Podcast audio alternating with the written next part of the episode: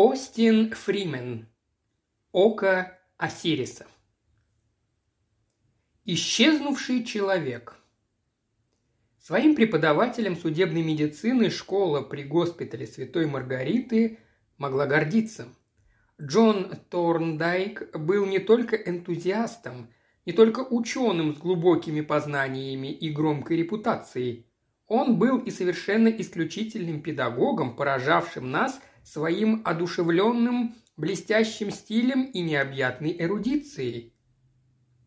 Он, как на ладони, раскладывал перед нами каждый любопытный казус, о котором ему приходилось говорить, и умело извлекал выводы из любого факта, могущего иметь судебно-медицинское заключение, к какой бы области этот факт не принадлежал, к области ли химии, физики, биологии или даже истории.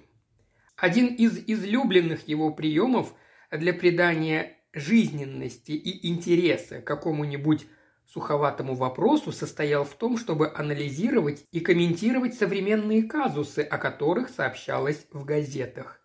И благодаря именно этому я должен был войти в соприкосновение с целым рядом удивительных событий, которым суждено было оказать глубокое влияние на мою жизнь. Лекция, которая только что закончилась, была посвящена очень сложной проблеме – вопросу нахождения человека в живых в определенное время. Большая часть студентов уже покинула аудиторию, а оставшиеся окружили столик преподавателя, чтобы прислушаться к его дополнительным комментариям. Эти дополнительные комментарии доктор Торндейк любил делать в легкой разговорной форме, прислонившись к столу и обращая свои замечания к куску мела, который он держал в руке. «Проблема нахождения в живых», — говорил он в ответ на вопрос одного из студентов, обычно возникает в тех случаях, когда на лицо имеются заинтересованные стороны и когда самый факт смерти и ее приблизительное время не могут считаться установленными. Аналогичные же затруднения возникают и в тех случаях, когда одна из заинтересованных сторон не является, а факт смерти может быть установлен лишь на основании косвенных данных. Основной вопрос здесь – это вопрос о последнем моменте, когда человек заведомо был жив. И тогда придется, может быть, обратить внимание на обстоятельства, как будто самые тривиальные, как будто даже совершенно незначительные.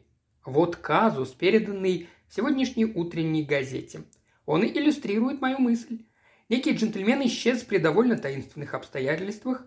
В последний раз его видела прислуга его родственника, к которому он зашел. И теперь, если означенный джентльмен нигде не обнаружится, живой или мертвый, то вопрос о последнем моменте, когда он был заведомо жив, сведется к новому вопросу, была или не была при нем, когда он проходил в дом своего родственника – одна ювелирная вещица, случайно найденная потом.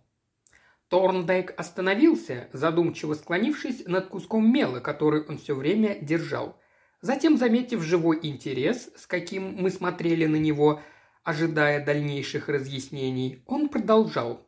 Обстоятельства этого дела крайне любопытны и в высокой степени загадочны. И если поднимется процесс, ему придется иметь дело с большим запутанным клубком. Исчезнувший джентльмен, мистер Джон Беллингем, лицо хорошо известное в археологических кругах. Недавно он вернулся из Египта, привезя с собой очень ценную коллекцию древностей. Некоторые из них он, кстати сказать, пожертвовал в Британский музей, и теперь они уже выставлены. Сделав свое пожертвование, он, кажется, отправился в Париж по каким-то делам. Я должен упомянуть, что дар его состоял из прекрасной мумии и полного комплекта могильной обстановки.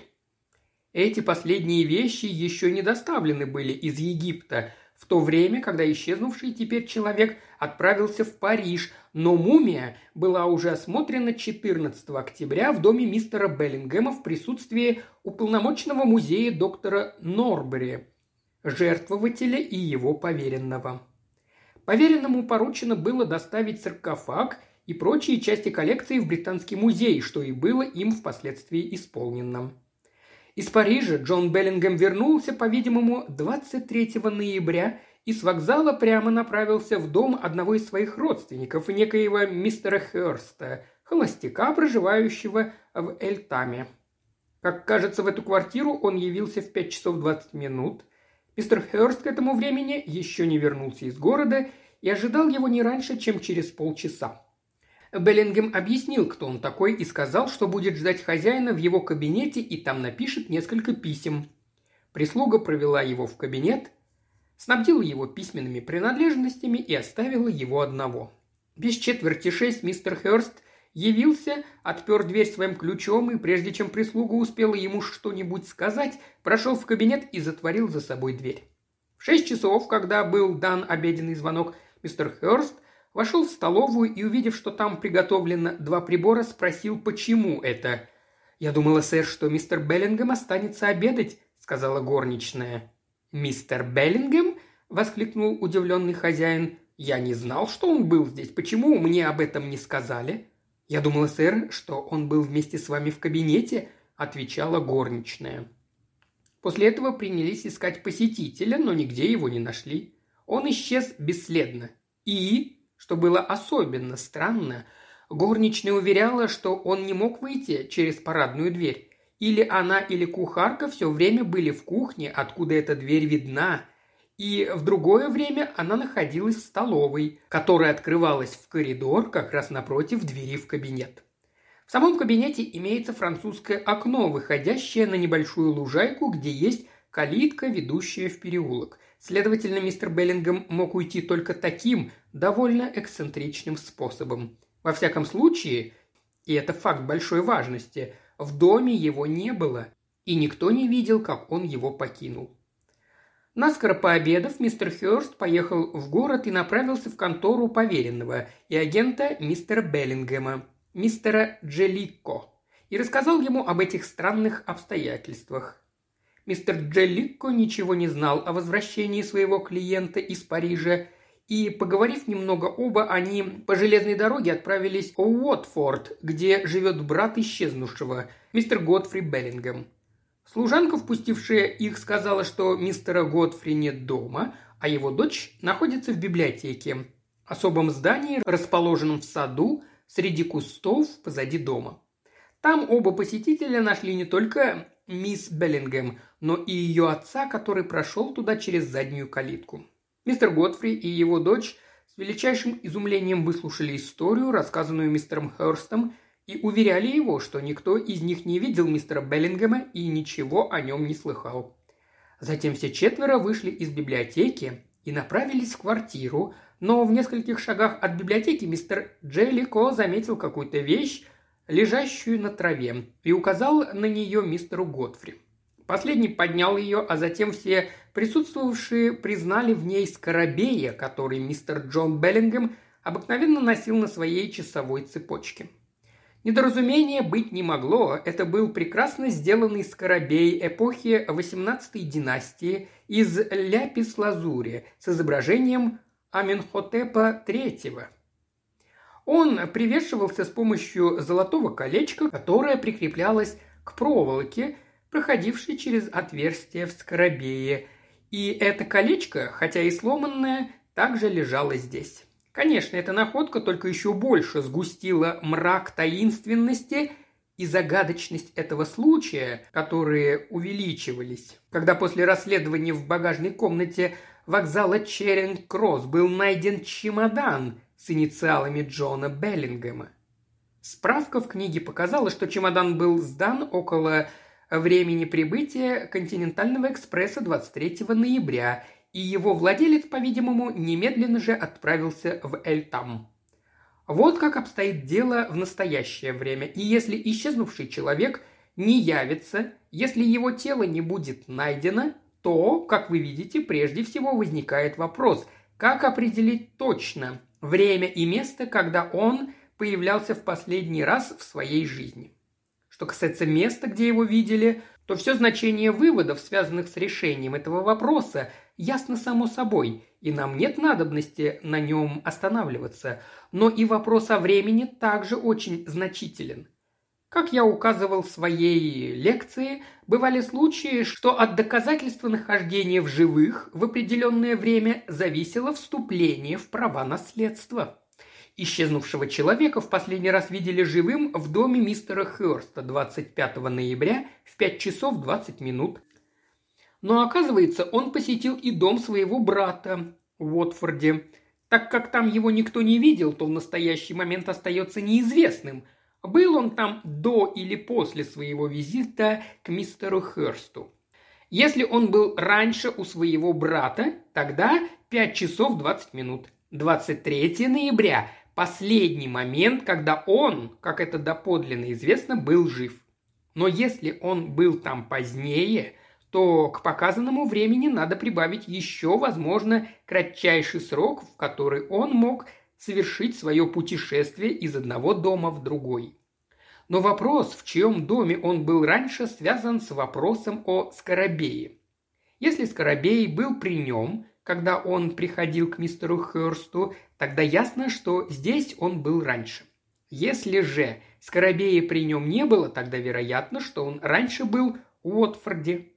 Таким образом, как вы видите, решение вопроса, который может стать важнейшим моментом, определяющим допущение к правам наследства, сводится к тому, заметила или не заметила горничная наличность этого, на первый взгляд, слишком незначительного факта. «Служанка давала показания по этому вопросу, сэр?» – спросил я. «По-видимому, нет», – отвечал доктор Торндайк.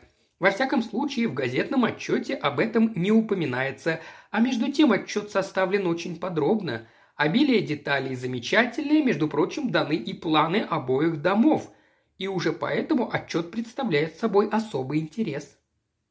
«В каком отношении, сэр, это представляет интерес?» – спросил один из студентов. «Ну, знаете ли, я думаю, надо предоставить обсуждение этого вопроса вам самим. Это казус, еще не разобранный, и со всеми догадками о действиях и мотивах отдельных лиц надо обращаться осторожнее. «В газете есть описание наружности исчезнувшего человека?» – спросил я. «Да, и описание вполне исчерпывающее. Оно настолько подробно, что даже может быть названо не вполне корректным. Ведь этот человек может оказаться живым и в какой-нибудь момент снова выступить на сцену.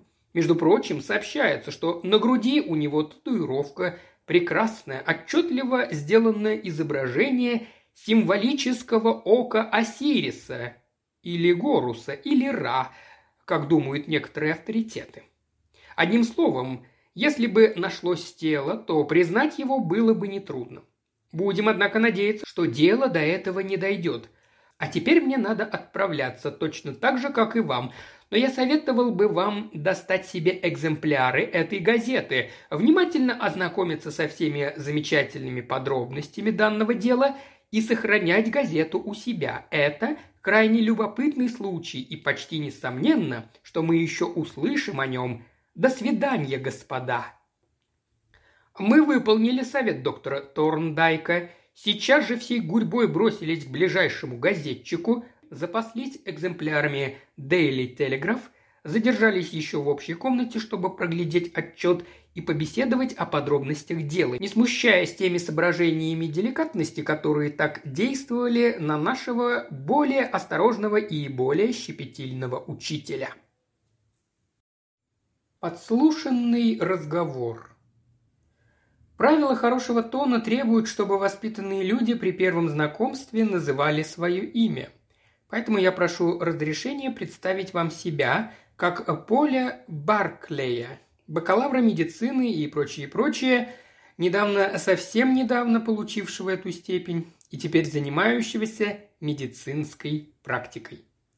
Замещая беднягу Дика Барнарда, старого воспитанника школы Святой Маргариты, в настоящее время поправляющего свое расстроенное здоровье морским путешествием – мне нужно было отправиться в Невиль-Коурт, чтобы навестить одного пациента, проживающего в доме номер 49.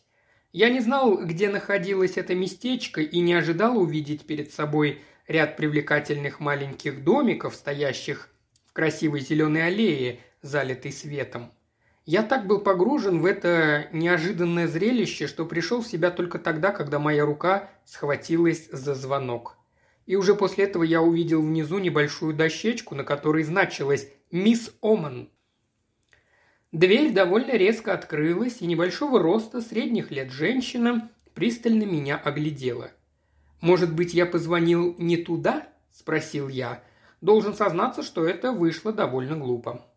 «Как я могу вам на это ответить?» – сказала она. «Думаю, что не туда. Мужчины всегда так делают. Позвонят, а потом выражают свои сожаления». «Я слишком далек от того, чтобы выражать сожаление. Уже одно то, что я имел честь познакомиться с вами». «Вам кого угодно?» – спросила она. «Мистера Беллингема. Вы доктор?» «Да, я доктор. Идите за мной наверх, только осторожнее не ступайте на окраску». Я прошел через просторную прихожую и, следуя за моей провожатой, поднялся по прекрасной дубовой лестнице, осторожно ступая по половику, лежавшему по ее середине. Поднявшись на следующий этаж, мисс Оман отворила дверь и, указывая на комнату, сказала «Войдите сюда и подождите, я передам ей, что вы здесь». «Я ведь сказал, что мне надо мистера Беллингема», – начал было я, но дверь захлопнулась за мной, а мисс Оман быстро зашагала по лестнице вниз. Я очутился в несколько неловком положении. Комната, на которую мне было указано, соприкасалась с другой, и хотя дверь была закрыта, но мне, к моему великому неудовольствию, пришлось услышать разговор, проходивший по соседству. Сначала, правда, доносились глухие звуки, потом послышались отдельные фразы, и, наконец, чей-то сердитый голос ясно, резко и выразительно произнес «Ну да, я говорил, и повторяю опять, заговор, мошенничество, вот куда дело идет, вы хотите обобрать меня». «Что за выдумки, Годфри?» – послышался ответ, однако не в столь повышенном тоне. Но тут я громко закашлял и двинул стулом – Разговор за дверью продолжался, но разобрать его было уже нельзя. Затем снова раздался громкий и сердитый голос, говоривший «Но я утверждаю, что вы выступаете с обвинениями. Вы намекаете, что я прикончил его. «Вовсе нет», – послышался ответ. «Я повторяю только, что ваше дело установить, что с ним произошло. Ответственность остается на вас». «На мне!» – раздался первый голос. «А почему не на вас? Ваше положение, если уж на то пошло, достаточно щекотливое». «Что?» – прогремел другой. «Вы инсинуируете, будто я убил своего собственного брата?» Во время этого удивительного разговора я стоял сначала и неподвижно, не зная, что мне делать, потом, наконец, сел в кресло и заткнул уши. Несколько времени пробыл я в таком положении, когда услыхал, что позади меня затворяется дверь. Я вскочил и с некоторым смущением обернулся. Я знаю, что вид у меня был довольно смешной. Передо мной стояла молодая девушка высокого роста, очень красивая, вся в темном. Рука ее лежала на дверной скобе. Она приветствовала меня холодным поклоном. «Я должна извиниться перед вами, что заставила вас дожидаться», — сказала она. Мне показалось, что в углах ее рта мелькала улыбка, и это напоминало мне неловкое положение, в каком она меня застала. Я пробормотал, что это не имеет значения, и начал было расспрашивать о больном, как вдруг из соседней комнаты опять послышался голос, выговаривавший с резкой отчетливостью. «Я говорю вам, что мне нечего делать с такого рода предложением. Черт возьми, это настоящий заговор и больше ничего». Мисс Беллингем, я понял, что это была она, густо покраснела и, сердито сдвинув брови, сделала несколько шагов по направлению к двери. Но оттуда как раз в этот момент выскочил небольшого роста, щеголевато одетый мужчина средних лет. «Ваш отец, Руфь, безумец!» – воскликнул он. «Самый настоящий безумец! И впредь я отказываюсь вступать с ним в какие бы то ни было сношения». Настоящее свидание имело место «Не по его инициативе», – холодно ответила мисс Беллингем. «Да, не по его», – последовала гневная реплика. «Мое великодушие было им не понято. Да что говорить теперь, я старался сделать все для вас как можно лучше. Теперь я умываю руки. Не трудитесь провожать меня, я знаю дорогу. Прощайте». И с натянутым поклоном, бросив беглый взгляд на меня, говоривший выскочил из комнаты, хлопнув за собой дверью. «Я должна просить прощения за такой необыкновенный прием», – сказала мисс Беллингем, – «но я думаю, врачей нелегко чем-нибудь удивить. А теперь я проведу вас к вашему пациенту». Она открыла дверь, и я последовал за ней в соседнюю комнату. «Вот другой посетитель к вам», — сказала она, — «доктор». «Барклей», — представился я. «Я заменяю настоящее время моего друга, доктора Барнарда».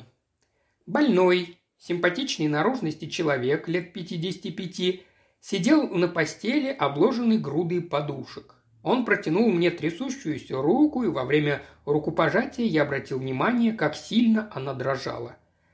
«Здравствуйте, сэр», — сказал мистер Беллингем. «Надеюсь, что доктор Барнард не болен?» «Нет», — отвечал я, — «он только отдыхает теперь на Средиземном море». Мы обменялись еще несколькими словами и любезностями, после чего я приступил к делу. «Давно ли вы больны?» – спросил я. «Сегодня неделя», – отвечал он. «Исток и начало зла. Кабриолет, опрокинувший меня посреди улицы против здания суда. Виноват в этом я сам, но мне от этого не легче». «Вы очень ушиблись». «Нет, не могу сказать, но я все-таки повредил себе при падении колена – испытал и общее сотрясение, слишком старое для таких передряг. Это со многими случается. Верно, но в 20 лет перенести это легче, чем в 55. Впрочем, колено теперь как будто поправилось, вы сами увидите, что я им двигаю свободно. Самое скверное – это мои проклятые нервы. Я раздражителен, как черт, нервничаю, как кошка, и по ночам не могу спокойно спать. Я отодвинул его дрожащую руку, которую он протянул мне. Он не походил на пьяницу, но все же. «А вы много курите?» – дипломатично спросил я. Он взглянул на меня хитрым взглядом и усмехнулся. «А вы крайне деликатно подходите к делу, доктор», – сказал он. «Нет, я много не курю. Я вижу, что вы и теперь смотрите на мою дрожащую руку. Ну что ж, так и должно быть. Я не обижаюсь. Доктора на все должны обращать внимание. Впрочем, обычно моя рука и теперь достаточно тверда, если только я не взволнован. Но малейшее возбуждение заставляет ее трястись как желе, а тот факт, что я только что имел неприятную беседу... «Я думаю», – вмешалась мисс Беллингем, – «не только доктор Барклей, но и все соседи знают теперь об этом». Мистер Беллингем конфузливо улыбнулся – «Боюсь», — сказал он, — «что дал волю своему темпераменту. Слишком я импульсивный старик, доктор, и когда выйду из себя, то способен все выложить и начну говорить чересчур напрямик». «И чересчур громко», — добавила его дочь. «А знаете ли вы, что доктор Барклей вынужден был заткнуть себе уши?» Она взглянула на меня, и какая-то искорка блеснула в ее серых грустных глазах. «Очень жалею, моя дорогая», — сказал мистер Беллингем, но надеюсь, что больше этого не будет. Этого милого джентльмена, я думаю, мы видели в последний раз». «Я тоже так думаю», – ответила она и затем прибавила. «Я не буду мешать вашей беседе, я буду в соседней комнате на случай, если понадоблюсь». «Этот кабриолет», – начал мистер Беллингем, как только его дочь вышла, – был лишь последней каплей. Он довершил то, что давно уже готовилось.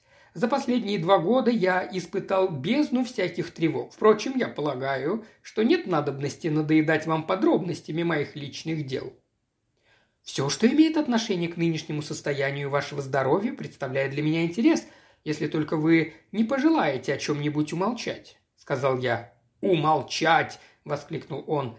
«Неужели вы встречали какого-нибудь больного, которому не хотелось бы говорить о состоянии его здоровья?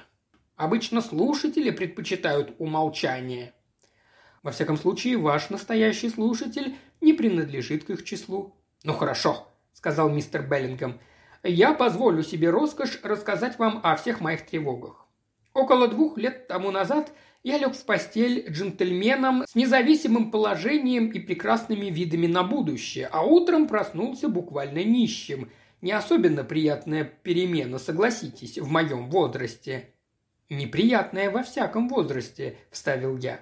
«И это еще не все», – продолжал он. «Потому что в тот же самый момент я потерял своего единственного дорогого брата, с которым я был в лучших отношениях. Он пропал, исчез с лица земли. Да вы, вероятно, слышали об этом случае. Проклятые газеты одно время полны были им». Он внезапно покраснел, заметив, без сомнения, что и я изменился в лице. Теперь я, конечно, вспомнил все.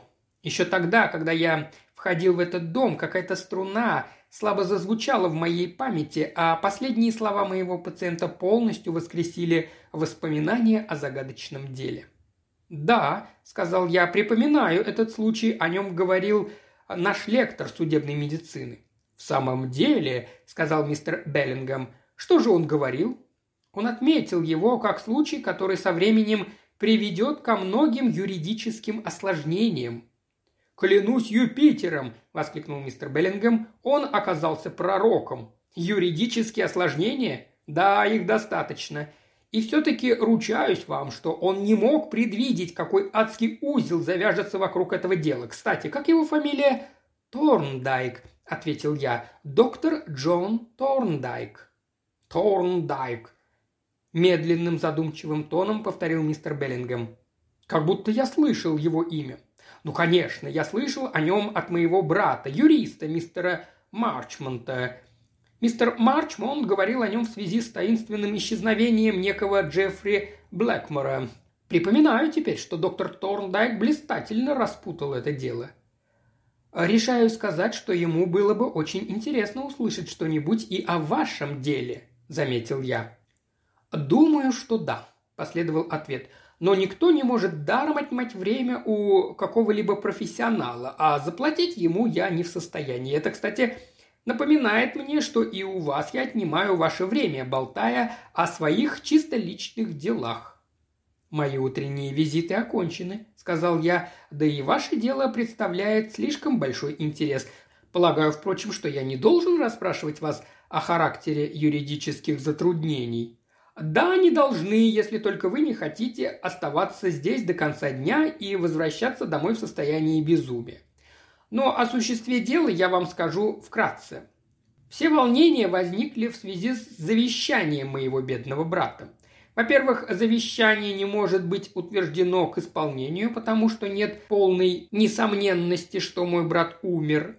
Во-вторых, если бы оно и могло быть утверждено, то все его имущество перешло бы к людям, которых он вовсе не стремился облагодетельствовать. А само завещание – это такой дьявольский нелепый документ, который только может создать извращенная изобретательность бестолкового упрямого человека. Вот и все. Вы осмотрите мое колено?»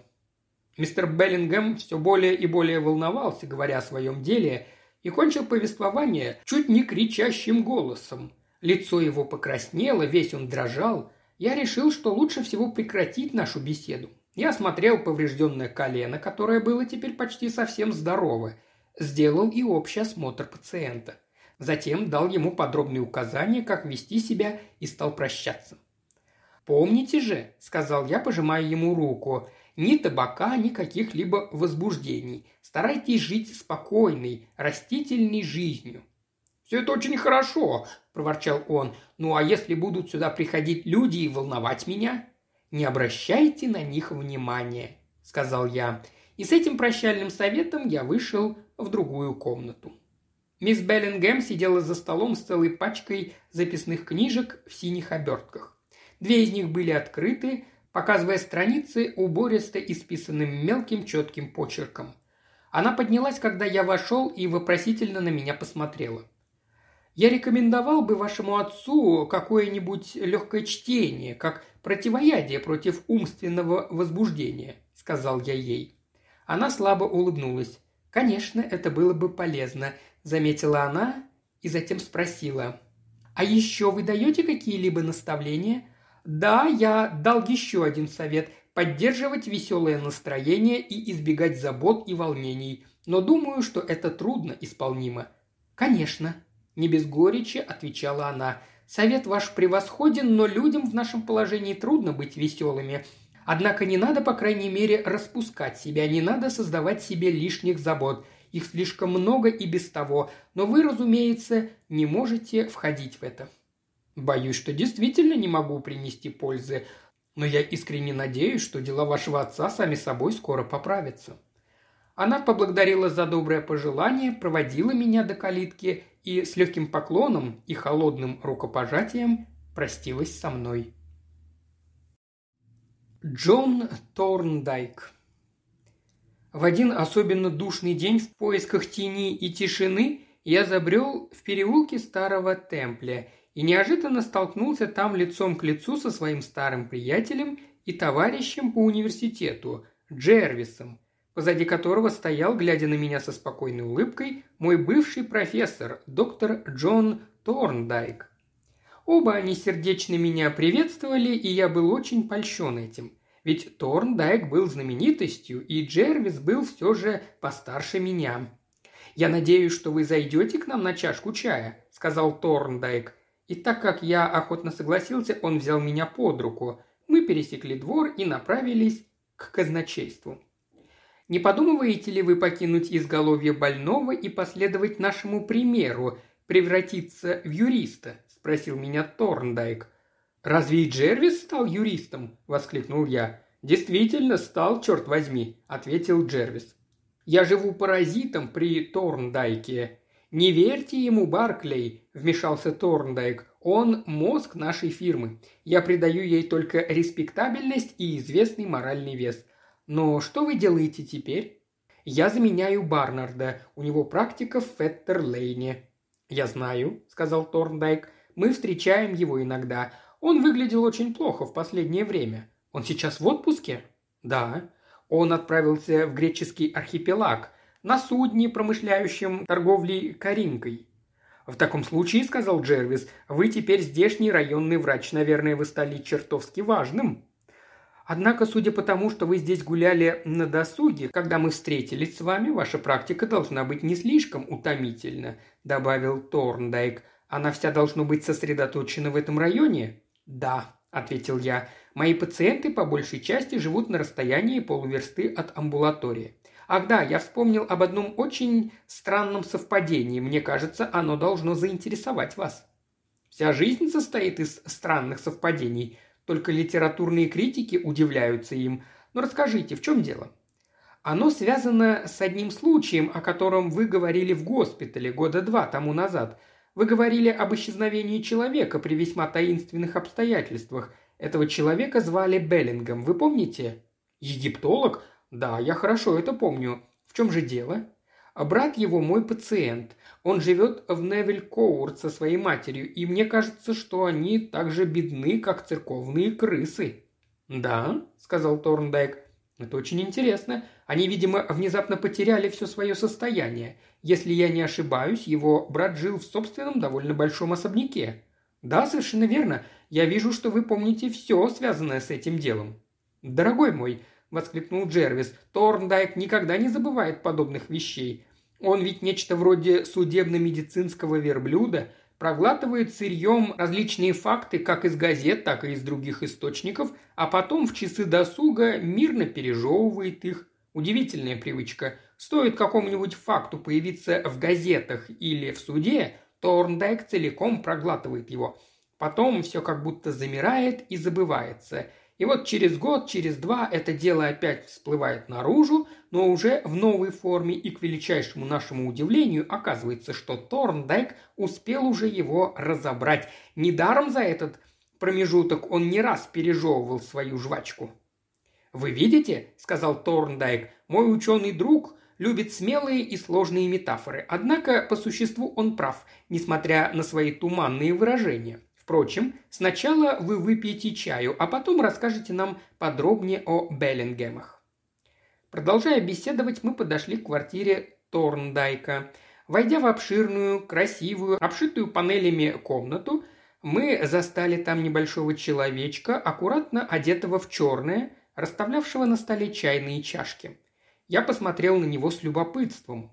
Он мало походил на слугу. Что-то странное было в его внешности. Его спокойное, полное достоинство манера держать себя и серьезное умное лицо заставляли думать об интеллигентной профессии, и только ловкие проворные руки обличали в нем умелого слугу. Торндайк задумчиво посмотрел на поднос с чашками и потом взглянул на своего слугу. «Я вижу, вы поставили три чашки, Поультон», — сказал он. «Каким образом вы узнали, что я приведу к чаю гостей?» В ответ на это маленький человечек приятно улыбнулся, как-то странно сморщив свое лицо. «Я случайно выглянул из окна лаборатории в то время, как вы повернули за угол, сэр», — сказал он. «Как это просто», – сказал Джервис. «А мы-то надеялись, что тут скрывается что-то загадочное, чуть ли не телепатическое». «Простота – душа совершенства, сэр», – возразил Поультон, оглядывая чайный прибор, чтобы убедиться, не забыл ли он чего-нибудь, и, высказав свой удивительный афоризм, бесшумно скрылся. «Возвратимся к делу Беллингема», – сказал Торндайк, налив нам чаю. «Не узнали ли вы каких-нибудь фактов, касающихся заинтересованных лиц, таких, конечно, о которых вы могли бы нам поведать?» «Я узнал две или три вещи и уверен, что, сообщив их вам, я никому вреда не причиню. Я узнал, например, что Годфри Беллингем, мой пациент, внезапно потерял все свое состояние приблизительно ко времени исчезновения его брата. «Это действительно странно», — сказал Торндайк. «А понятнее было бы, если бы произошло обратное. Почему он мог вдруг обеднеть? Впрочем, может быть, он получал от брата регулярное пособие? Нет, вот это именно и поразило меня. Мне кажется, что в этом деле есть какие-то странности, и юридически оно, очевидно, запутывается. Возьмите хотя бы завещание, с ним много приходится хлопотать. «Добиться утверждения вряд ли они могут в настоящее время», – заметил Торндайк. «Ведь несомненных доказательств смерти не имеется». «Конечно, но это только первое из затруднений. Другое заключается в том, что в самом тексте завещания есть какой-то роковой дефект. Какой именно сейчас я не знаю, но надеюсь рано или поздно узнать. Кстати, я упомянул уже о том, что вы интересовались этим делом, и мне кажется, что Беллингем не прочь был бы посоветоваться с вами, но только у бедняги нет денег. Это нехорошо для него, особенно если у других заинтересованных лиц они имеются. Судебная процедура требует денег, и закон не считается с тем, что у какой-нибудь из сторон их не оказывается. Да, ваш пациент может оказаться в плохом положении. Ему необходимо с кем-нибудь посоветоваться. Я не знаю, кто бы ему мог дать совет. Не знаю и я, сказал Торндайк. Богоделен для неимущих истцов нет, и по общему правилу только лица со средствами могут обращаться в суд. Конечно, мы могли бы ему помочь, но для этого надо хорошо знать и его, и все обстоятельства дела, ведь он может быть Отъявленный негодяй? Я вспомнил странный разговор, который я случайно подслушал. Мне очень хотелось бы узнать мнение Торндайка, но передавать этот разговор я не считал себя вправе. Я ограничился поэтому только общими своими впечатлениями. «Он не похож на негодяя», – сказал я, – «но, конечно, я не знаю его. Лично на меня он произвел скорее благоприятное впечатление, чего я не могу сказать про другого». «Кто этот другой?» – спросил Торндайк. «Ведь есть еще один человек, имеющий отношение к этому делу, не правда ли?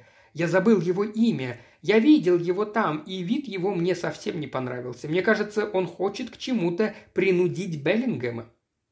«Барклей знает об этом больше, чем говорит», – сказал Джерфис. «Надо посмотреть в газетах, кто этот незнакомец». Он взял с полки большую кипу газетных вырезок и разложил их на столе. «Посмотрим», – сказал он, водя пальцем по указателю. Торндайк собирает все факты, из которых что-нибудь может выйти. А с этим, я знаю, у него связаны особенно большие ожидания. У него какие-то кровожадные чувства. Он надеется, что в один прекрасный день голова пропавшего найдется в чьей-нибудь мусорной яме. Вот, нашел. Имя другого. Хёрст. Он, видимо, двоюродный брат. В его доме в последний раз видели живым исчезнувшего человека. «Значит, вы думаете, что Хёрст в чем-то здесь замешан?» – спросил Торндайк, посмотрев отчет. «У меня такое впечатление», – возразил я, хотя, конечно, я ничего не знаю. «Так вот», – сказал Торндайк, – «если вы услышите о том, что делается, и получите разрешение об этом говорить, мне будет очень интересно узнать, как двигается это дело, и если по какому-нибудь вопросу понадобится мое неофициальное мнение, я не откажусь дать совет и думаю, что ничего плохого от этого не будет. Конечно, ваш совет будет чрезвычайно ценным, если другие заинтересованные лица обратятся к адвокату», – сказал я, а потом после небольшой паузы спросил, «Вы много думали над этим делом?» «Нет», – задумчиво ответил он, – не скажу, что много. Я довольно внимательно изучал его, когда впервые эта заметка появилась в газетах. и с тех пор я иногда думал над ним. Джервис говорил уже вам, что у меня создалась такая привычка. Я пользуюсь случайными часами досуга, например, ездой по железной дороге, для построения различных теорий, способных объяснить какой-нибудь факт в подобного рода таинственных делах, которые мне попадаются под руку. «Есть у вас какая-нибудь теория, объясняющая факты этого дела?» – спросил я. «Да, у меня есть несколько теорий. Одна из них кажется мне наиболее правдоподобной. И теперь я с большим интересом ожидаю новых фактов, чтобы проверить свои построения. Не стоит и пробовать выкачивать из него что-нибудь. Он снабжен каким-то информационным клапаном, который открывается только внутрь. А выливать вы можете сколько угодно, но обратного движения не получите. Торндайк усмехнулся. Мой ученый друг в сущности прав сказал он. «Видите ли, в любой день ко мне могут обратиться за советом по этому делу, и в таком случае я окажусь в глупейшем положении, если уже заранее выскажу свое мнение во всех подробностях. Но мне хотелось бы знать, что думаете вы и Джервис об этом деле на основании газетных сообщений». «Ну вот», – воскликнул Джервис, – «что я вам говорил? Он хочет высосать наши мозги». «Что касается моего», – сказал я, то едва ли высасывание даст хоть что-нибудь, кроме чистого нуля. Поэтому я отказываюсь в вашу пользу. Вы адвокат в полном расцвете своей деятельности, а я ведь только районный врач». Джервис тщательно набил свою трубку и закурил ее. Затем, выпустив тонкую струйку дыма, сказал – если вы хотите знать, что я думаю об этом деле, я отвечу вам одним словом – ничего. Каждая догадка приводит к тупику. «Ну бросьте!» – воскликнул Торндайк. «Вам просто лень. Барклаю хочется видеть вашу судебную проницательность. Ученый-адвокат может быть сам в тумане, это сплошь и рядом с ним бывает, но он никогда прямо не говорит об этом. Он умеет это скрывать под искусным словесным прикрытием.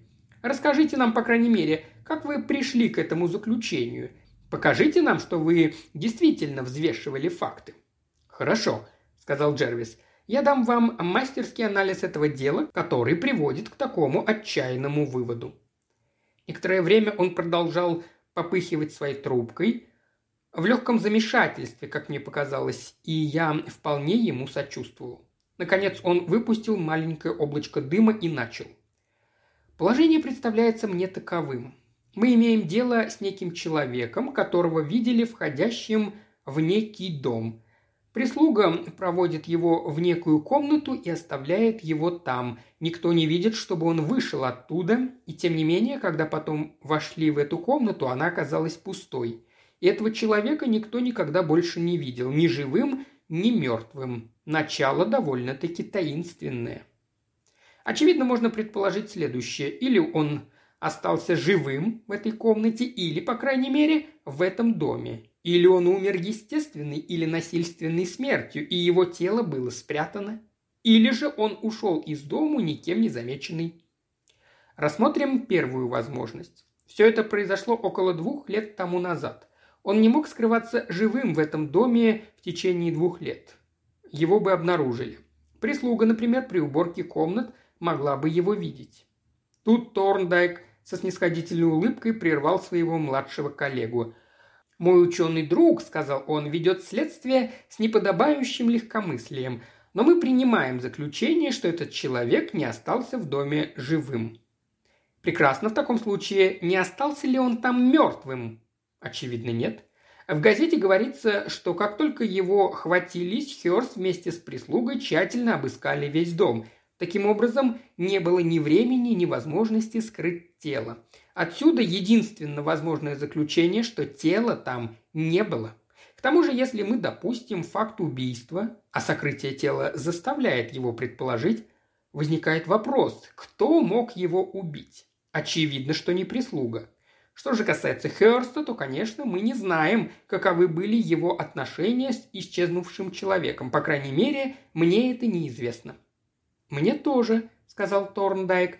Я знаю только то, что было в газетном сообщении, и то, что рассказал нам Барклей.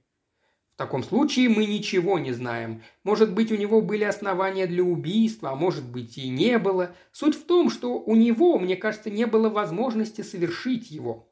Пусть ему удалось временно скрыть тело. Надо было сверх того и окончательно от него отделаться.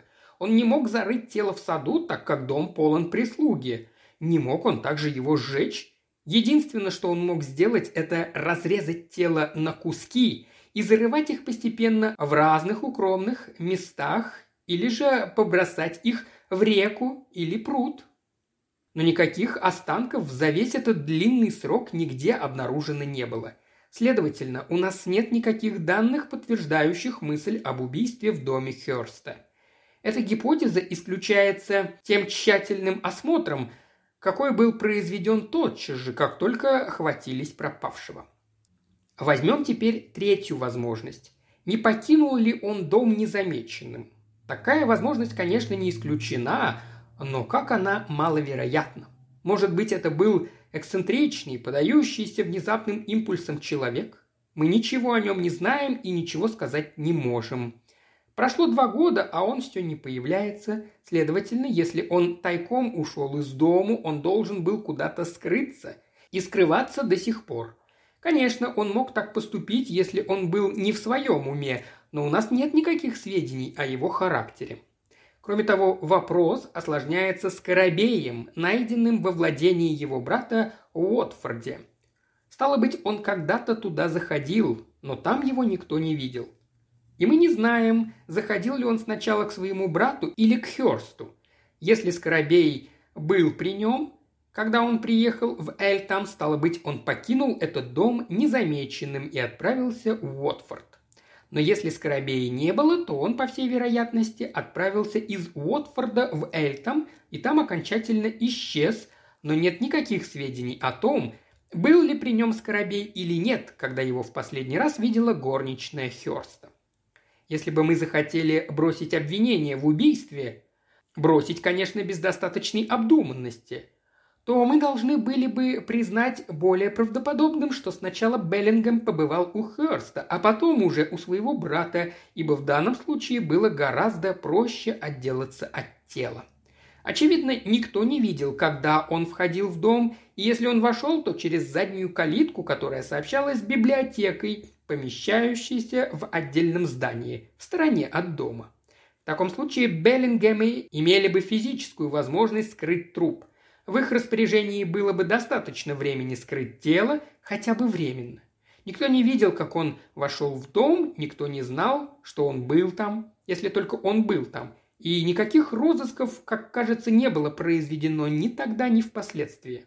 Действительно, если бы а, могло быть доказано, что исчезнувший человек покинул дом Херста живым, или если бы можно было установить, что Скоробей был при нем, когда он был у Херста, дело приняло бы дурной оборот для Беллингемов, так как, конечно, и дочь принимала участие, если тут был замешан отец.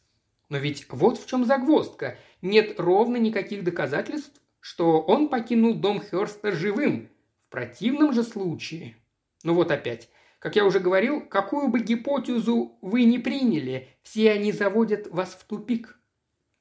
Это изложение действительно мастерское, но конец прихрамывает, резюмировал Торндайк. «Я знаю», — сказал Джервис, — «но чего же вы хотите? Есть целый ряд возможных решений, и одно из них должно быть верным. Но какое именно? Как нам это решить? До тех пор, Настаиваю я, пока мы не узнаем хоть что-нибудь о заинтересованных сторонах, о финансовых и всяческих других замешанных тут интересах, до тех пор у нас нет никаких данных.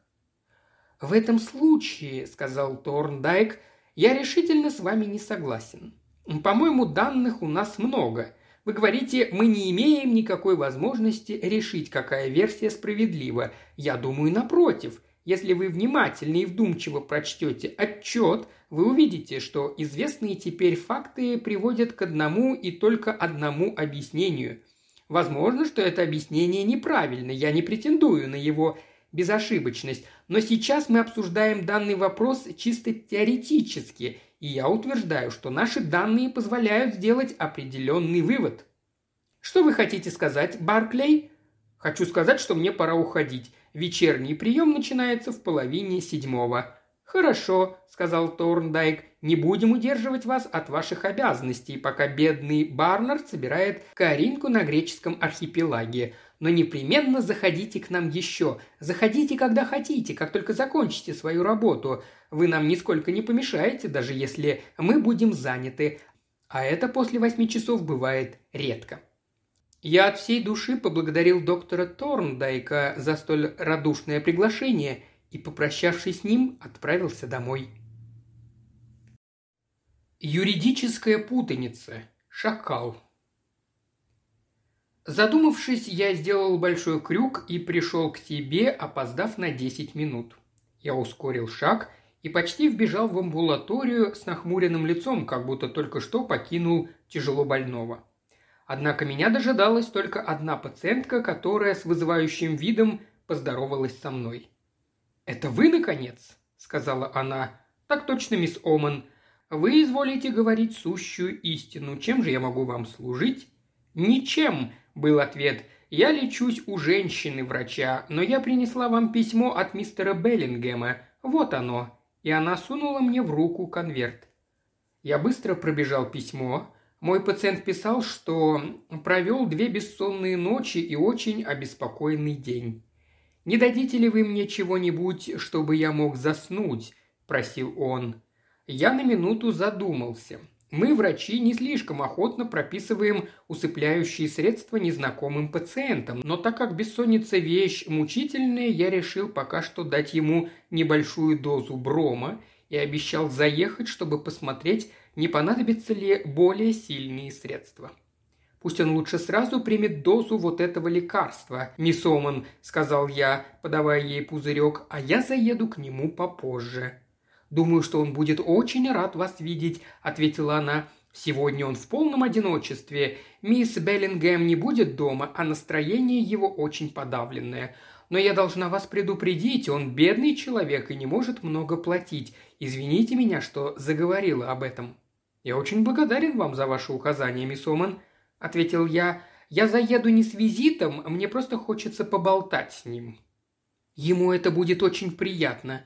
У вас есть свои прекрасные качества, хотя пунктуальность не принадлежит к их числу». И, опустив мне эту шпильку, мисс Оман заторопилась домой. В половине девятого я подымался по большой темной лестнице его дома, предшествуемой мисс Оман, которая указывала мне дорогу. Мистер Беллингем, только что закончивший свой обед, сидел сгорбившись в кресле, устремив мрачный взор на пустой камин. Лицо его просветлело, когда я вошел, но было все же заметно, что он находился в очень подавленном состоянии. «Очень, очень рад вас видеть», – сказал он, – «хотя я боюсь, что причинил вам беспокойство, нарушив ваш вечерний отдых. «Помилуйте, какое же беспокойство! Я узнал, что вы сегодня в полном одиночестве и зашел немного поболтать с вами».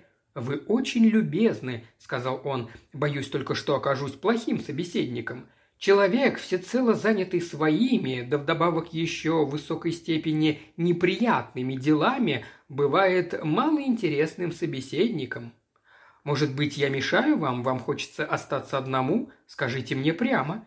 А внезапно спохватился я, испугавшись, что, может быть, явился я не вовремя.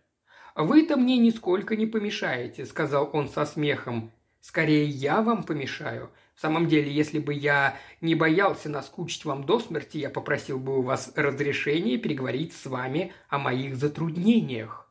Оставьте эти сомнения. Воспользоваться опытом другого человека, не подвергаясь связанным с этим опытом неприятностями, вещь заманчивая – вы знаете, хочешь изучить человека, изучай людей. Для нас, врачей, это особенно верно». Мистер Беллингем мрачно усмехнулся. «А мне кажется, для вас я представляю нечто вроде микроба», – сказал он. «И, пожалуй, если вы пожелаете посмотреть на меня в свой микроскоп, я заберусь под стекло, чтобы быть объектом ваших наблюдений. Только имейте в виду, не мои поступки дадут вам материал для ваших психологических изысканий. Моя роль чисто пассивная. Здесь в роли Deus Ex Machina. Примечание. Буквально «бог из машины» латинское. Неожиданное, сверхъестественное вмешательство в запутанную ситуацию. Выступает мой несчастный брат. Боюсь, что это он из своей неведомой нам могилы руководит всеми нитями этой адской кукольной комедии. Он замолк и некоторое время задумчиво смотрел в камин, как будто совсем позабыв о моем присутствии. Наконец он взглянул на меня и продолжал. «Это любопытная история, доктор, прелюбопытная. Середину ее вы уже знаете, а теперь я расскажу вам все с самого начала, и тогда вы будете знать столько же, сколько знаю я сам. Что же касается конца, то его никто не знает. Без сомнения, он написан в книге судеб, но эта страница еще не перевернута. Начало всем бедствиям положила смерть моего отца. Он был сельский священник с очень скромными средствами, вдовец с двумя детьми. Это были мой брат Джон и я. Ему как-то удалось поместить нас обоих в Оксфорд. По окончанию университета Джон поступил на службу в Министерство иностранных дел, а я должен был стать священником. Но я скоро понял, что мои религиозные убеждения настолько изменились, что для меня стало невозможным принять духовный сан. Приблизительно к этому времени мой отец получил довольно большое наследство. Он намеревался поровну разделить все свое состояние между братом и мной, и поэтому я мог считать себя свободным от избрания какой-либо профессии, обеспечивающей меня – то время у меня уже развивалась страсть к археологии, и я решил посвятить себя своим любимым занятиям. В этом, кстати сказать, я следовал семейной традиции. Отец мой с увлечением изучал историю Древнего Востока, а Джон, как вам известно, был страстным египтологом. Спустя некоторое время отец мой внезапно скончался, не оставив завещания. Он давно собирался написать его, но все откладывал, а между тем состояние его заключалось главным образом в недвижимости, и потому брат мой унаследовал его почти целиком. Однако из уважения к известной ему воле отца он назначил мне ежегодную пенсию в 500 фунтов стерлингов, что составляло приблизительно четверть его годового дохода. Я настаивал, чтобы он сразу отчислил мне известную сумму, но он отказался – Вместо того он отдал распоряжение своему поверенному выплачивать мне эту пенсию по кварталам э, до своей смерти. Он дал мне понять, что после его смерти имение перейдет ко мне, если же я умру раньше, то к моей дочери Руфи. Потом, как вам известно, он внезапно исчез. Все обстоятельства заставляли предполагать, что он умер, и потому его поверенный некий мистер Джеллико счел для себя невозможным далее выплачивать мне пенсию. Но, с другой стороны, не было никаких положительных данных, подтверждающих смерть моего брата, и, стало быть, нельзя было привести в исполнение завещание. Вы сказали, что все обстоятельства говорят за то, что вашего брата нет в живых. Какие же это обстоятельства? Главным образом то, что он исчез внезапно и бесследно – его багаж, как вам может быть известно, был найден нетронутым на вокзале. Кроме того, есть и еще одно обстоятельство. Брат мой получал пенсию из Министерства иностранных дел, за который должен был являться лично, а когда он бывал за границей, он должен был предъявлять удостоверение в том, что он жив. В этом отношении он был чрезвычайно аккуратен. И действительно, насколько мне известно, он или лично являлся, или припровождал необходимые документы своему поверенному мистеру Джеллико. Но с момента своего таинственного исчезновения он по сей день не подавал никаких признаков жизни. «Да, вы очень в щекотливом положении», – сказал я. «Но мне кажется, что добиться в суде признания факта смерти и привести в исполнение завещание было бы нетрудно». Лицо мистера Беллингема как-то перекосилось. «Я полагаю, что вы правы», – сказал он. Видите ли, мистер Джеллико, обождав некоторое время, не появится ли мой брат, предпринял весьма необычный, но, мне кажется, при таких странных обстоятельствах вполне правильный шаг. Он пригласил меня и других заинтересованных лиц к себе в контору, чтобы познакомить нас с содержанием завещания. Завещание оказалось весьма необыкновенным. Я был как громом поражен, услыхав его – и удивительнее всего, что брат мой, очевидно, считал все свои распоряжения благоразумными и простыми. «Так обычно бывает», — заметил я. «Может быть», — сказал мистер Беллингем, «но бедняга Джон создал такую адскую путаницу из своего завещания, что сам поставил препятствие к выполнению его воли. Видите ли, мы происходим из старинной лондонской семьи. Дом на Куин-сквер, где брат имел свою квартиру и где хранил свою коллекцию, принадлежал нашему роду в течение многих поколений. Почти все Беллингемы похоронены поблизости, на кладбище святого Георгия. Остальные же члены нашей семьи похоронены по соседству на других кладбищах. Брат мой, он, кстати сказать, был холостяком, очень строго придерживался семейных традиций, и потому вполне естественно, что в завещании он оговорил, чтобы его похоронили на кладбище Святого Георгия вместе с его предками или, по крайней мере, на одном из кладбищ его родного прихода. Но вместо того, чтобы просто высказать это желание и поручить своим душеприказчикам исполнить его, он поставил его условием, от которого зависит все остальное. «Что это значит?» – спросил я. «Это означает вот что», – сказал мистер Беллингем. Все свое состояние он завещал мне, а если я умру раньше, то моей дочери Руфи, но при одном условии, о котором я только что говорил то есть чтобы его похоронили в одном из указанных мест. Если же это условие не будет выполнено, то все его состояние должно перейти к нашему двоюродному брату Херсту. Но в таком случае, сказал я, раз вы не в состоянии найти тело вашего брата, то ни один из вас не может получить наследство. В этом я не очень уверен, возразил он. Если брат мой умер, то очевидно, что он не похоронен ни на кладбище Святого Георгия, ни на других упомянутых им кладбищах. Это может быть легко доказано благодаря метрическим книгам. Таким образом, в случае признания факта его смерти, почти все состояние перейдет к Херсту. «А кто же душеприказчик?» – спросил я. «А вот в этом-то и вся история», – воскликнул мистер Беллингем. «Душеприказчиков двое – один из них Джеллико, а другой – главный наследник, то есть Хёрст или я, в зависимости от обстоятельств. Но видите ли, до тех пор, пока суд не решит, кто из нас является наследником, ни один из нас не может быть душеприказчиком. Но кто же тогда обратится в суд? Я думаю, что это обязанность душеприказчиков. Вот именно это и является главным затруднением для Хёрста – как раз в тот день, когда вы впервые ко мне зашли, мы обсуждали этот вопрос и обсуждали очень горячо», – добавил он с мрачной улыбкой.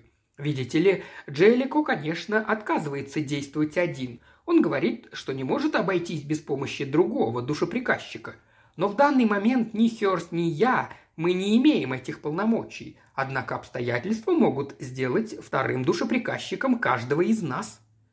«Положение очень сложное», сказал я. «Да, и эти осложнения вызвали чрезвычайно любопытное предложение со стороны Хёрста. Так как условия, касающиеся погребения, не выполнены, — говорит он, — и я боюсь, что он юридически прав, все состояние должно перейти к нему. Он предлагает мне следующую комбинацию – я должен поддержать его и Джелика в их ходатайстве о разрешении признания факта смерти и привести в исполнение завещание. Он же будет мне выплачивать до конца моей жизни по 400 фунтов в год, причем это соглашение должно иметь силу, какие бы случайности не произошли. Что он хочет этим сказать? Беллингем нахмурился и сказал с недоброй усмешкой. Он имеет в виду следующее – если когда-нибудь в будущем тело вдруг найдется, и таким образом можно будет исполнить волю брата относительно погребения, он, тем не менее, удержит все состояние, а мне будет продолжать выплачивать 400 фунтов в год. «Черт возьми!» – воскликнул я. «У него губа не дура!» Но в том случае, если тело не будет найдено, он теряет по 400 фунтов в год в течение всей моей жизни. И вы, кажется, отклонили его предложение? Да, категорически. И дочь моя со мной согласна. Но я не уверен, вполне ли правильно я поступил. Я думаю, что надо дважды подумать, прежде чем сжечь свои корабли. Говорили ли вы с мистером Джеллико об этом деле? Да, я видел его сегодня. Он очень осторожный человек, и поэтому не советует мне ни того, ни другого. Но мне кажется, что он не одобряет моего отказа. Он даже сказал, что синица в руках лучше журавля в небе, особенно когда этого журавля и не видать. Как вы думаете, может он обратиться в суд без вашей санкции? Этого он не хочет. Но мне кажется, что в том случае, если Херст будет настаивать, то принудит его. Кроме того, Херст в качестве заинтересованной стороны может непосредственно обратиться в суд, и возможно, что после моего отказа он так и поступит. По крайней мере, таково мнение Джеллико. «Все это ужасно запутанно», — согласился я. «И неужели поверенный вашего брата, мистер Джеллико, не говорил ему, что он нелепо составил свое завещание? Говорил. По его словам, он даже умолял брата позволить ему написать завещание в другой форме. Но Джон и слушать не хотел. Бедняга. Иногда он бывал очень упрям. «Можете ли вы принять теперь предложение Хёрста?» «Нет», Благодаря моему раздражительному характеру я тогда категорически отказался. Я был чрезвычайно изумлен его предложением и даже рассердился. Вы ведь помните, что в последний раз с братом моего видели живым в доме Хёрста? Впрочем, я не должен занимать вас своими э, проклятыми делами, раз вы пришли только за тем, чтобы дружески поболтать со мной. Но вы помните, я ведь честно вас предупреждал об этом. «А вы себе представить не можете, как меня заинтересовало ваше дело», – возразил я. Мистер Беллингем мрачно усмехнулся.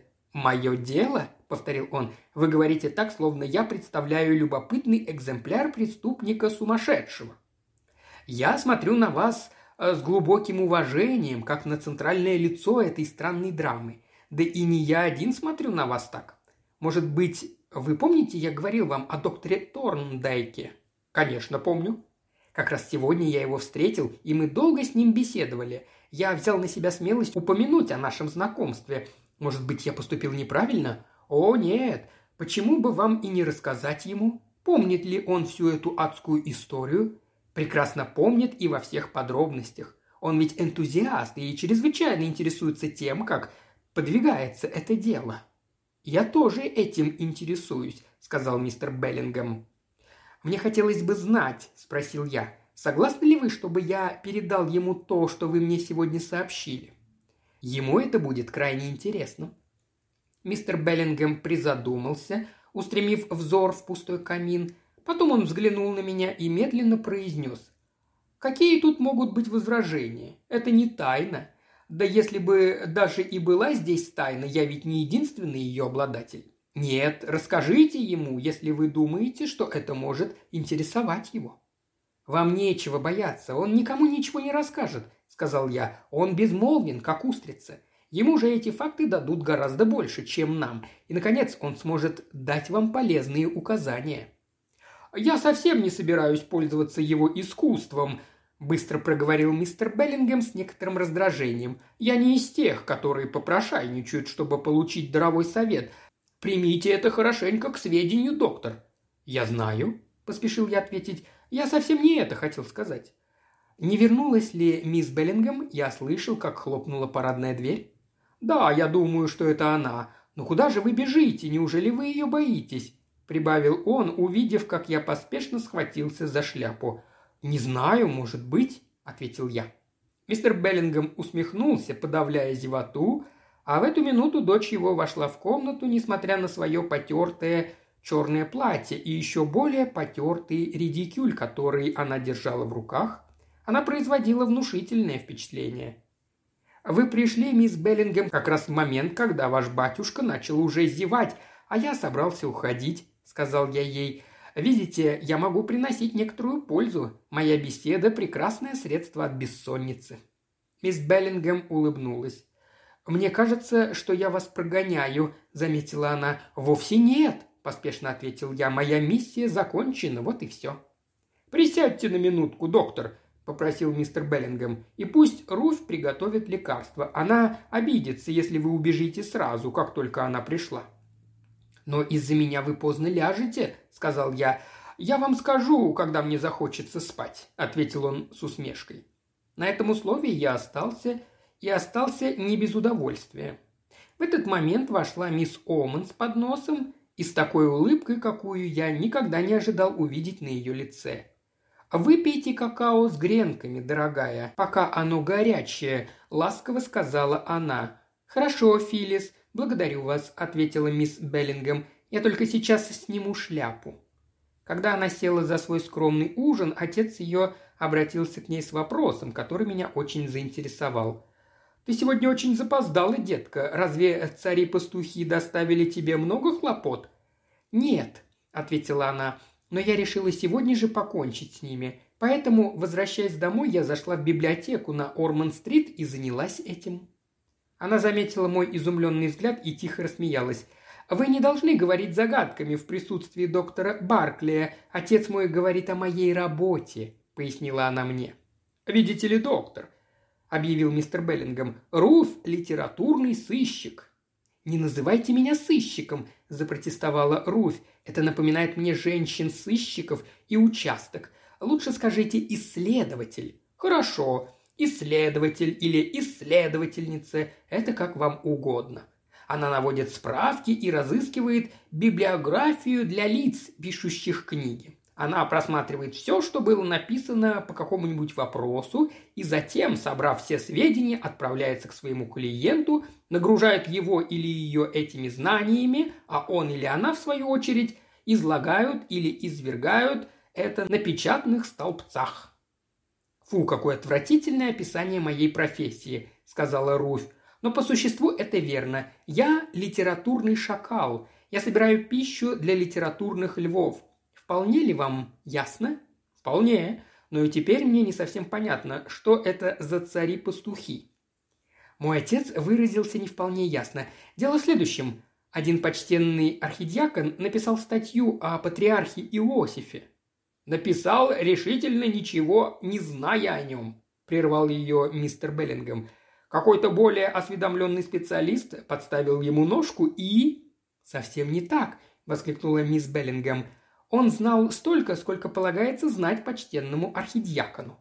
Но этот специалист знал больше, поэтому архидиакон поручил мне собрать всю литературу о состоянии Египта к концу 17-й династии, что я и сделала – Завтра я пойду к нему и начиню его добытыми сведениями. А затем...»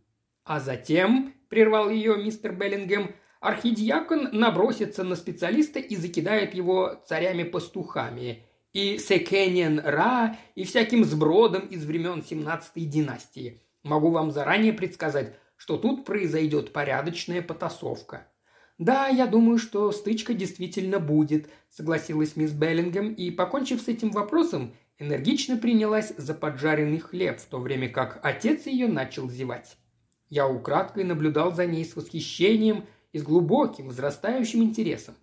Несмотря на свою бледность, утомленный вид и худое, почти изможденное лицо, она была чрезвычайно красива, Наружность ее носила отпечаток силы воли и характера, что отличало ее от заурядных женщин. Окончив ужин, она отставила поднос и, открыв свою потертую сумку, спросила меня. «Интересуетесь ли вы историей Египта? Мы тут сходим по ней с ума. У нас это какой-то фамильный недуг». «Я мало что смыслю в ней», — ответил я. «Занятие медициной слишком поглощает мое время».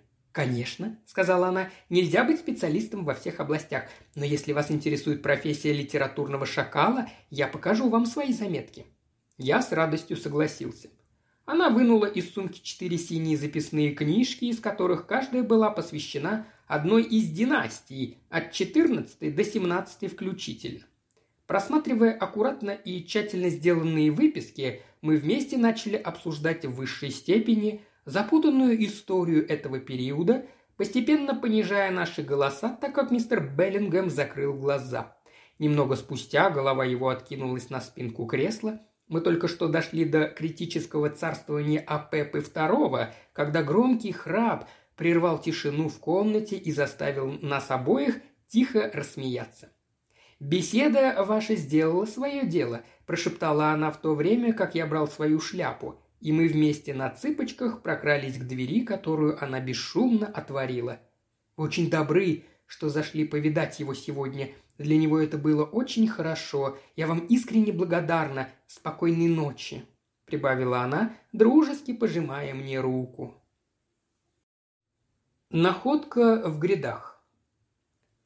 Практика Барнарда, как и практика большинства врачей, была подвержена периодическим приливам и отливам.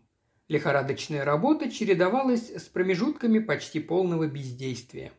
Один из таких перерывов наступил на следующий день после моего посещения Невиль Коурта, в результате чего уже в половине двенадцатого утра я начал раздумывать о том, как провести остаток дня. Я спустился вниз к набережной и, опершись на перила, стал любоваться видом по другую сторону реки, серым каменным мостом с целым рядом пролетов, живописной массой устремленных ввысь башен и притаившейся за ними серой громады аббатства и церковью святого Стефана. Это была чудесная картина, тихая и успокаивающая, говорившая и о жизни, и в то же время настраивающая на романтический лад. Мысли мои были заняты Руфью Беллингем и той любопытной историей, которую рассказал мне ее отец. Тут все было странно. Как нелепо составленное завещание, так и поставленный в тупик поверенный.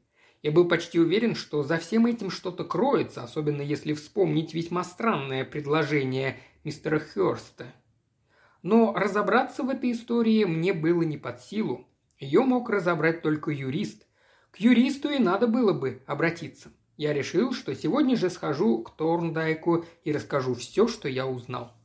Тут произошло одно из тех совпадений, которым мы так удивляемся, когда они случаются, но которые, в общем, так часты, что даже вошли в поговорку.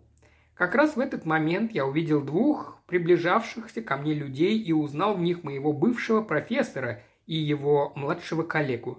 «Я как раз думал о вас», — сказал я, когда они подошли ко мне. «Очень лестно», — ответил Джервис, «а я думал, что вы беседовали с самим чертом». «Может быть», — заметил Торндайк, — «он разговаривал сам с собой. Почему вы думали именно о нас и чем были заняты ваши мысли? Я думал о деле Беллингемов. Весь вчерашний вечер я провел у них. А, и у вас есть какие-нибудь свежие новости? Да, есть, клянусь Юпитером. Беллингем со всеми подробностями рассказал мне про завещание. По-моему, это призанятный документ. Разрешил ли он вам передать все эти подробности мне?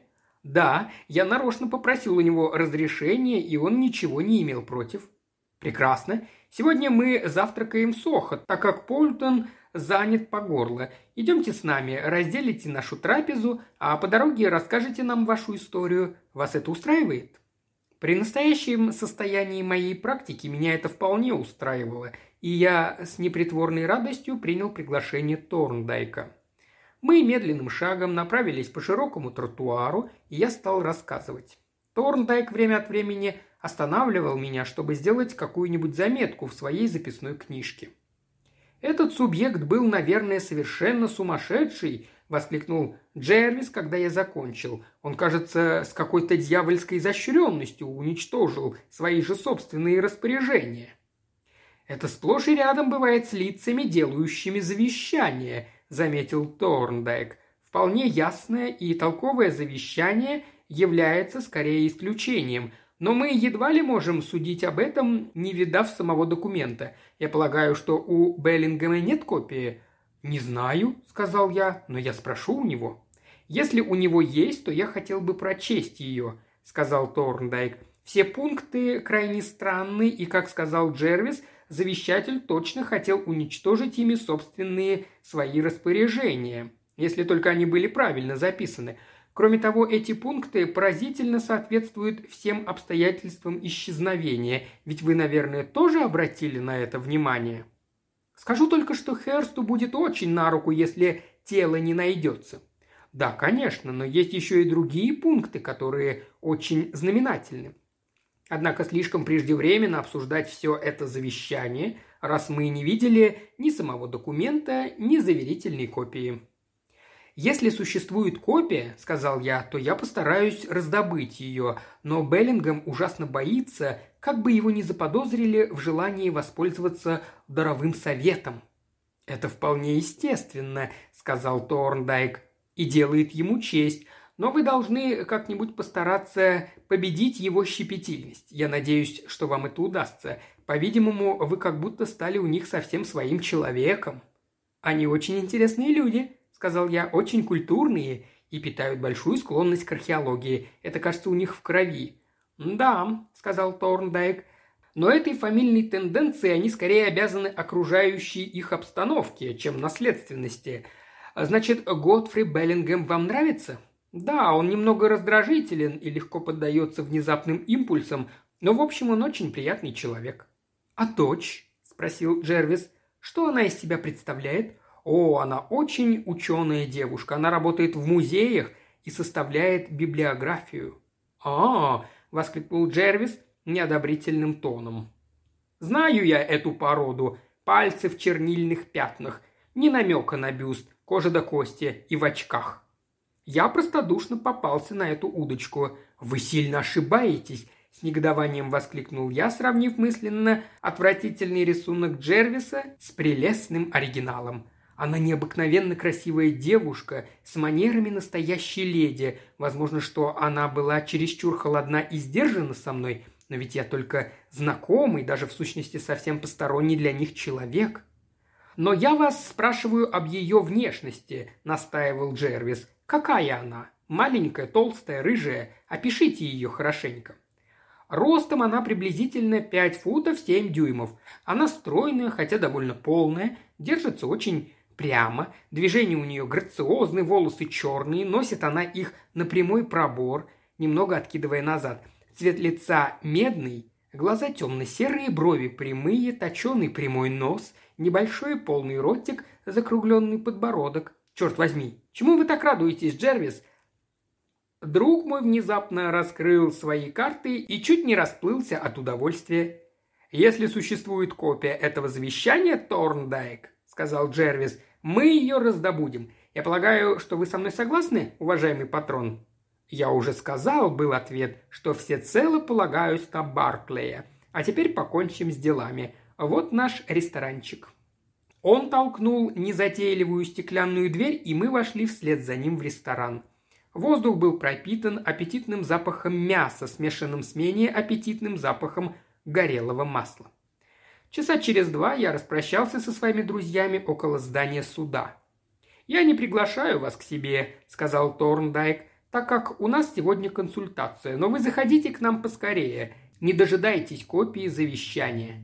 «Да», – сказал Джервис, – «заходите вечером, когда закончите свою работу, конечно, если у вас не будет более интересных перспектив где-нибудь в другом месте». Расставшись с ними, я пошел дальше – и через некоторое время незаметно для себя очутился на углу улицы Феттерн-Лейн. Но тут меня внезапно заставил очнуться грубый резкий голос, гаркнувший над самым моим ухом. «Ужасная находка в Ситкепе!» Я с досадой обернулся, так как резкие выкрики уличных лондонских мальчишек всегда действуют на меня как удар по лицу. Но раздражение мое сразу сменилось любопытством, когда я увидел надпись на ярком желтом плакате, который он мне протягивал. Ужасная находка в грядах кресс-салата. Я купил у него газету и, сунув ее под мышку, быстро направился к своей амбулатории, думая там насладиться чтением. Но весь вечер непрерывно приходили пациенты, и я совершенно позабыл о газете. Я вспомнил о ней лишь тогда, когда, закончив вечерний прием и вымывшись горячей водой, сел за свой скромный ужин. Я сходил за газетой в приемную и вынул ее из ящика стола, куда бросил в попыхах. Я удобно перегнул ее, прислонил графину с водой и погрузился в чтение, продолжая в то же время ужинать. Сообщение было очень подробное. Очевидно, репортер считал его сенсационным, а издатель пошел ему навстречу отведя ему несколько столбцов и напечатав заголовок, от которого подымались волосы на голове. Ужасное открытие в грядах кресс-салата в Ситкепе. Вчера после полудня была сделана поразительная находка при очистке кресс-салатных гряд недалеко от маленькой деревушки в Ситкеп в Кенте. Эта находка причинит много неприятностей тем, кто любил лакомиться этой освежающей зеленью. Но прежде чем приступить к описанию обстоятельств, при которых была сделана эта находка, или к самой находке, она, кстати сказать, является ничем иным, как останками разрезанного на куски человеческого тела. Интересно будет рассказать о той замечательной цепи совпадений, благодаря которым она была сделана. Эти гряды были устроены у небольшого искусственного озерка, куда впадает маленькая речка, один из многочисленных притоков реки Крей. Этот приток орошает целый ряд пастбищ, на одном из них и были расположены эти гряды. На пастбищах почти э, круглый год пасутся курчавые жертвы человеческой плотоядности. Несколько лет назад овцы, пасшиеся здесь, поражены были болезнью, известной под названием печеночная двуустка. Причиной ее являются маленькие плоские червячки, которые проникают из кишечника в желчные протоки и печень животного и разрушают ее. В кишечник же они попадают после ряда превращений вместе с травой, которой питаются овцы. Лечение этой болезни, которая может погубить целые стада овец, сводится только к предупредительным мерам. Поэтому как только овцы стали заболевать двуусткой, то владелец поместья, некий мистер Джон Беллингем, поручил своему поверенному внести в контракт по сдаче в аренду гряд условия, требовавшие, чтобы гряды периодически обследовались экспертом для удаления зловредных паразитов. Последний срок аренды окончился около двух лет тому назад, и с тех пор гряды эти больше не культивировались. Но для того, чтобы обезопасить соседские пастбища, все же сочли необходимым теперь произвести обычный периодический осмотр, и во время работ по очистке гряд была сделана ужасная находка, о которой идет речь. Работы начались два дня тому назад. Артель из трех человек тщательно перекапывала землю, а рабочие осмотрели уже около половины гряд, как вдруг Вчера после полудня один из них, работавший в самом глубоком месте, наткнулся на какие-то кости, которые возбудили в нем подозрение. Он подозревал своих товарищей. Все они стали тщательно удалять водоросли и, в конце концов, обнажили человеческую руку, лежавшую в грязи среди корней. К счастью, у них хватило благоразумия не трогать этих человеческих останков и немедленно послать за полицией. Вскоре прибыли полицейский инспектор и сержант в сопровождении районного врача. Тут они обнаружили еще одну странность. На руке, это была левая, не хватало безымянного пальца. Полиция считает это обстоятельство чрезвычайно важным. Легче будет установить личность, так как число людей, у которых не достает безымянного пальца на левой руке, весьма ограничено. После тщательного осмотра на месте кости были осторожно собраны и припровождены в морг, где они и обретаются в ожидании дальнейшего расследования. Районный врач доктор Брандон в беседе с нашим корреспондентом сообщил следующее. Найденные кости левой руки, несомненно, принадлежат человеку средних лет или даже пожилому, ростом приблизительно в 5 футов 8 дюймов. Все кости руки на лицо, не хватает только трех суставов безымянного пальца. «Считаете ли вы это врожденным недостатком или палец был отрезан?» – спросил наш корреспондент. «Палец был ампутирован», – ответил доктор. «Если бы его не было от рождения, то не доставало бы и соответствующей кости руки, или, по крайней мере, она была бы деформирована. А между тем структура найденной кости совершенно нормальна». «Сколько времени кости находились в воде?» – был следующий вопрос. Я бы сказал, что больше года. Они совершенно чисты, на них не осталось и следа мягких тканей. Нет ли у вас какой-нибудь гипотезы, объясняющей, каким образом эта рука попала сюда? Я воздержусь отвечать на этот вопрос, был осторожный ответ. Еще один вопрос настаивал наш корреспондент. Земля эта принадлежит мистеру Джону Беллингему, ведь это он, кажется, таинственно исчез некоторое время тому назад. «Да, насколько мне известно», – ответил доктор Брандон. «Не можете ли вы сказать мне, не лишился ли мистер Беллингем пальца левой руки?» «Не знаю», – сказал доктор Брандон, а потом добавил с улыбкой. «Вы лучше обратитесь к полиции». Вот как обстоит дело в настоящее время. Но, насколько нам известно, полиция ведет энергичные розыски относительно того, не пропал ли какой-нибудь человек, у которого не доставало безымянного пальца левой руки. Если кто-либо из наших читателей слыхал о таком человеке, мы убедительно просим его немедленно сообщить об этом или в редакцию, или же прямо в полицию. Мы полагаем, что полиция будет тщательно производить розыски и других останков. Я отложил газету и задумался. Все это дело было необычайно таинственно. Мысль, пришедшая в голову репортеру, невольно захватила и меня. Не было ли это останками Джона Беллингема? Конечно, это было вполне возможно, хотя из факта нахождения костей на его земле нельзя еще делать никаких выводов.